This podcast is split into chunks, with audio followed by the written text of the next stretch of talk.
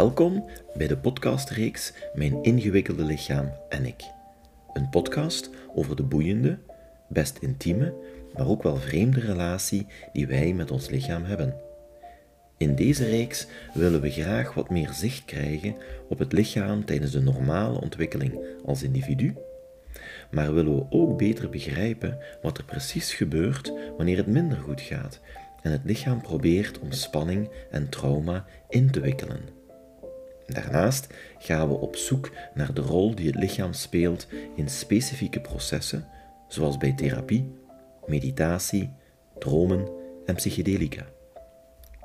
Mijn naam is Juri Kansius en vanuit mijn achtergrond in lichaamstherapie, psychologie, psychotherapie en filosofie neem ik u graag mee op het grensvlak van lichaam en geest in deze podcastreeks Mijn ingewikkelde lichaam en ik.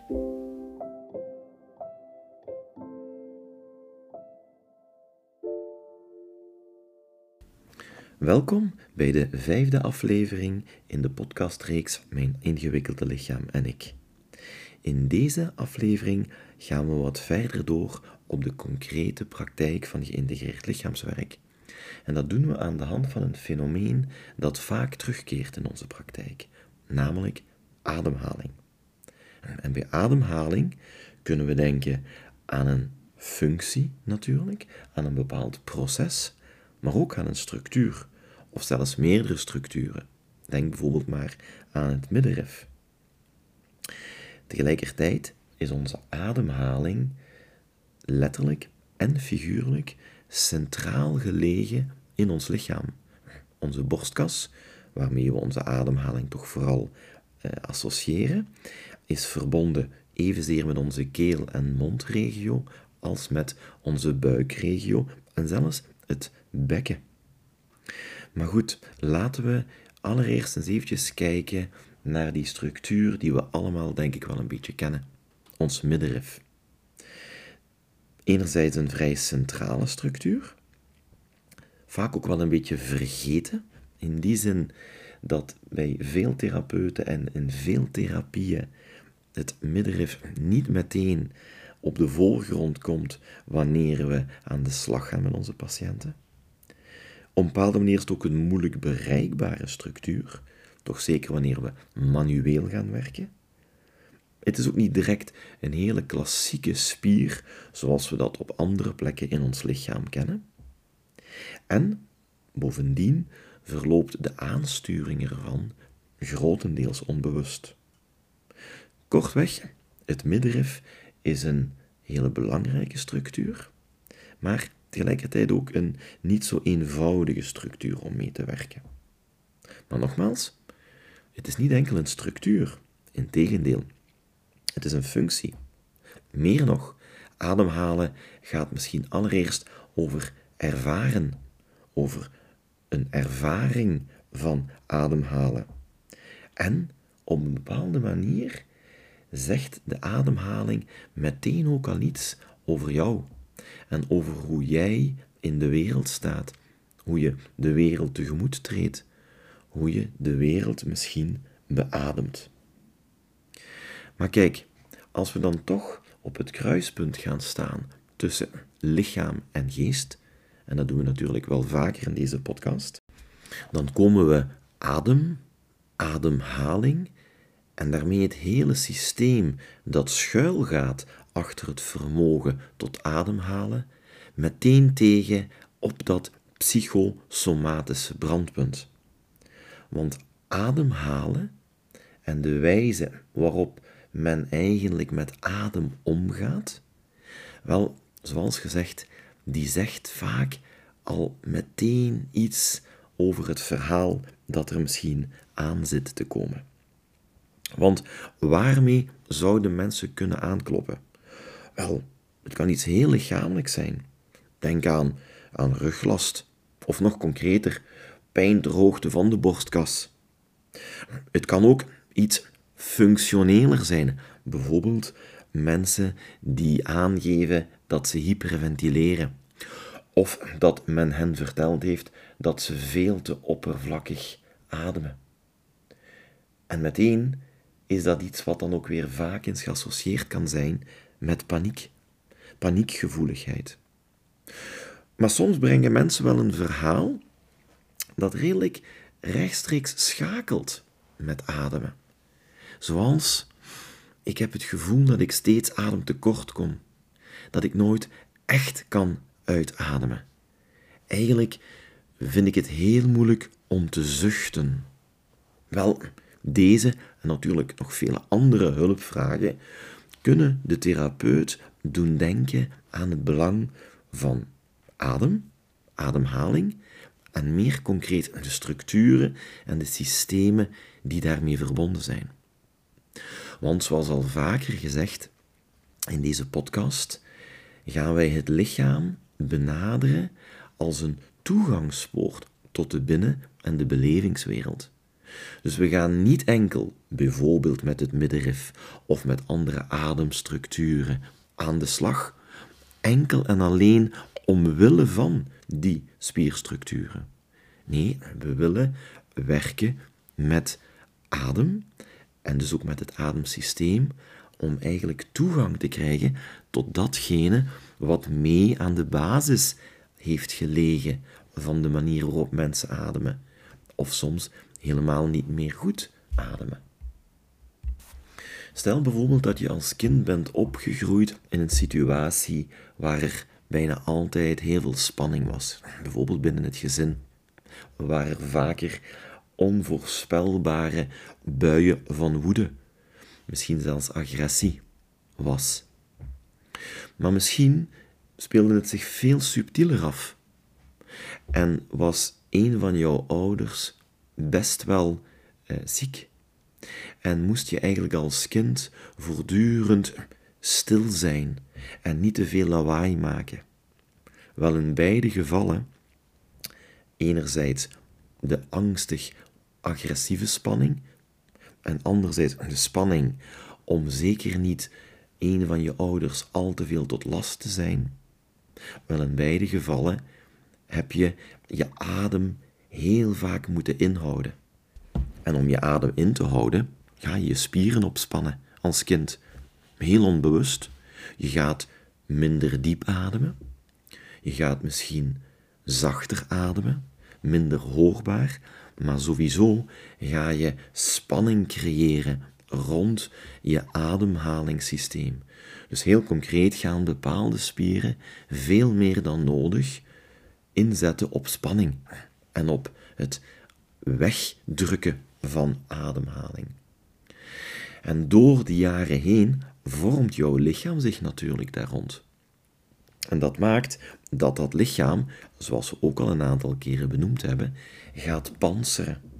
Je krijgt eigenlijk een lichaamspanser dat op een bepaalde manier jouw lichaam gaat sculpteren, gaat kneden, zoals een sculptuur, zoals een beeldhouwwerk.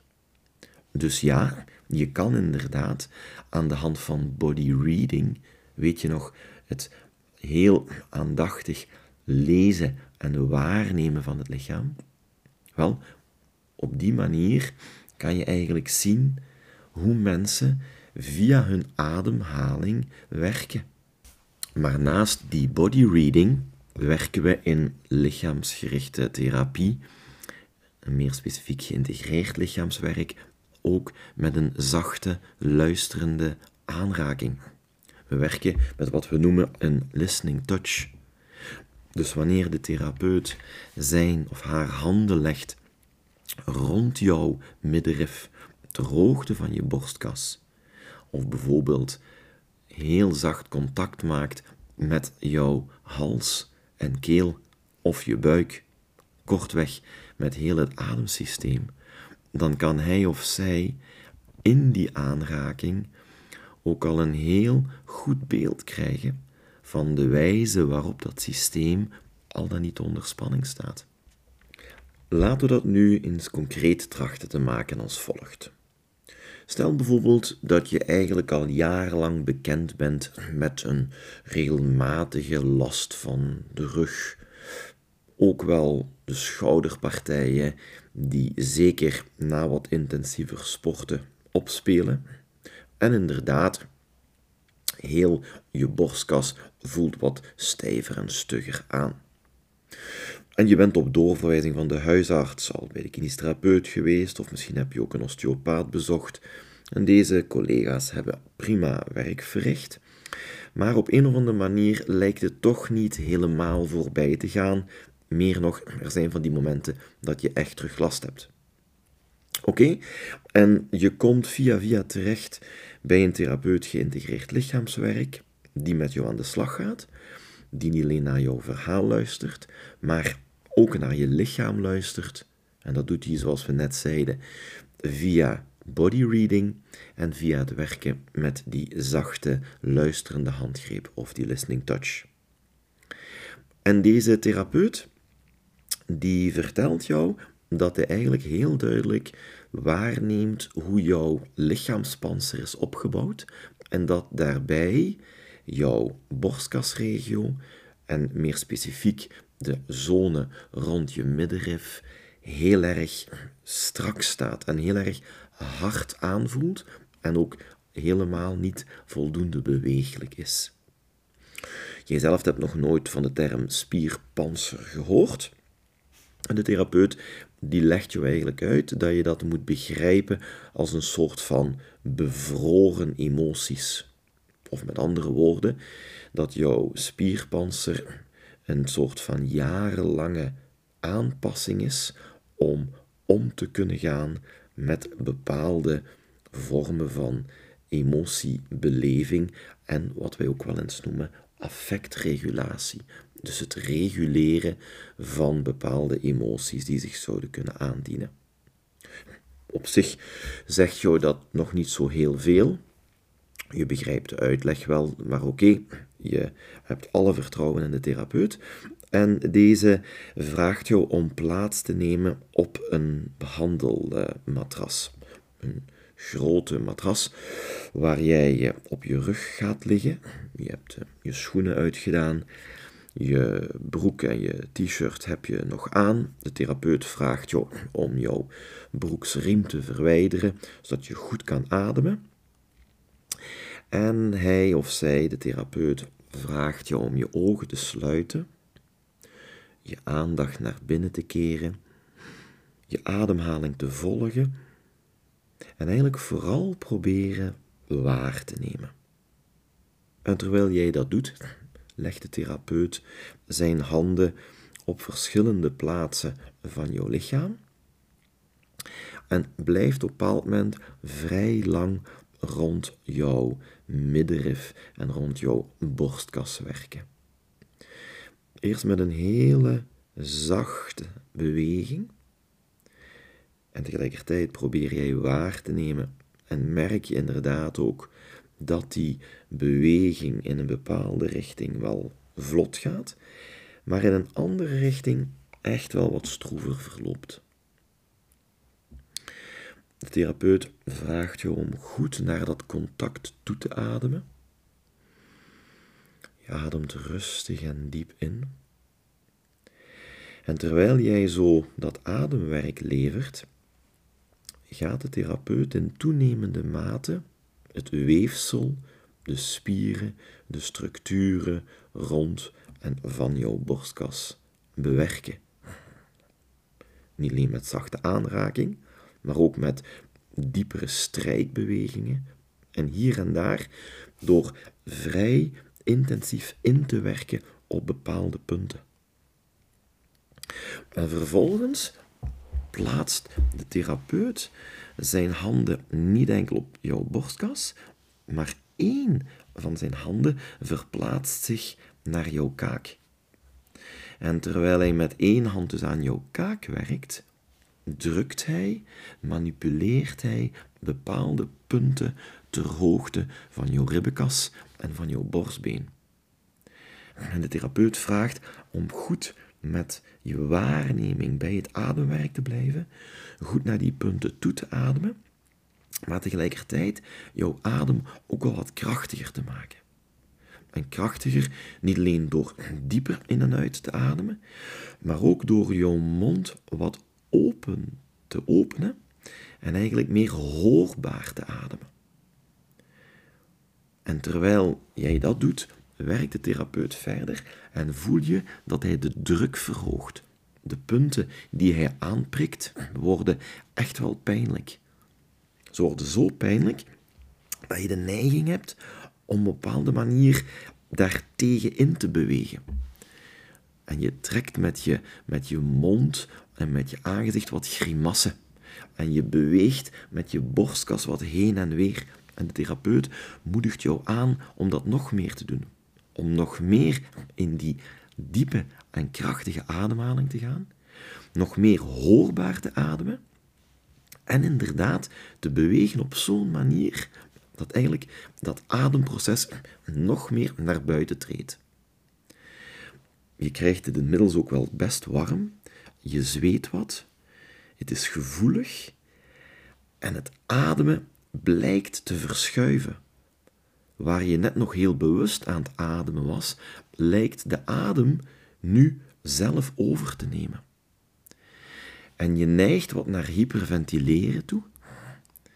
En hier en daar moet je ook al eens hoesten. En het ademen, dat door de therapeut nu gecombineerd wordt met een soort van ritmisch bewegen van jouw romp. Hij maakt schuddingen met jouw borstkas. En hier en daar maakt hij ook cirkelende bewegingen ter hoogte van jouw kaken, ter hoogte van je middenrif. Wel, hij nodigt je uit om zelfs nog meer hoorbaar te ademen door eigenlijk de ademteugen te laten eindigen in een soort van klanken. En dan op een bepaald moment gaat hij ter hoogte van die punten zo intensief werken dat de pijn echt wel heel gevoelig is. En plots, eigenlijk heb je dat niet zien komen, reageer je emotioneel. Je reageert emotioneel in die zin dat je eigenlijk wat vloekt, je vervloekt de therapeut en de manier waarop hij werkt. Je krijgt het warm, die hyperventilatie die neemt toe.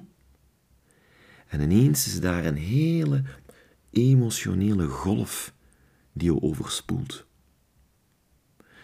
En hoewel je dat helemaal niet had zien aankomen, begin je te snikken. En je snikt op een bijna onhoudbare manier. Je huilt.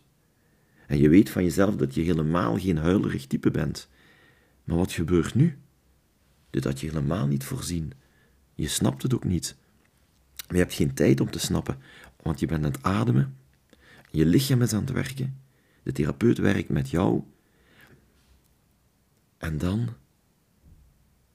dan vermindert de therapeut het lichaamswerk, vraagt jou om goed bij je ademhaling te blijven en nog meer te blijven bij datgene wat er aan het gebeuren is.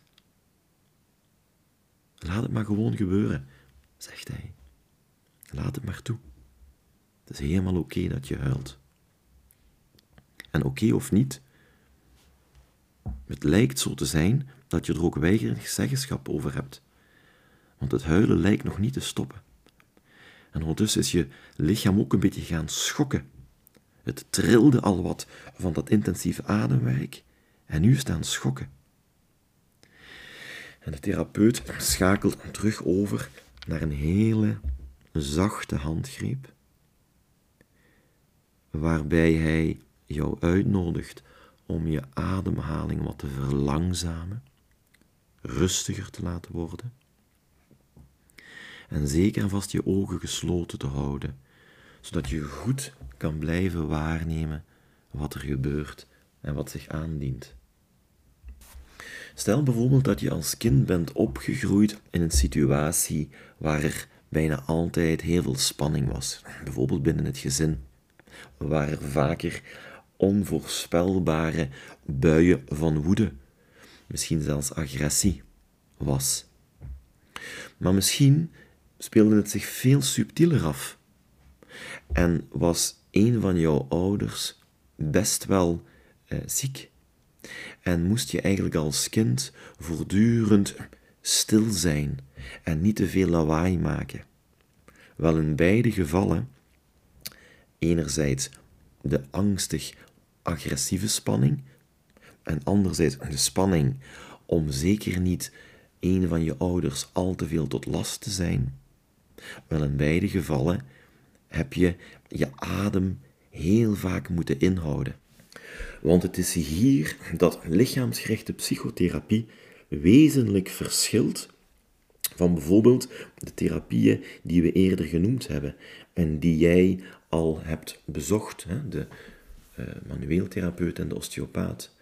Beide therapeuten die met een zeer duidelijke deskundigheid jou ook echt prima geholpen hebben. En voor vele schouder- of nekklachten of ademhalingsproblematieken volstaat dit.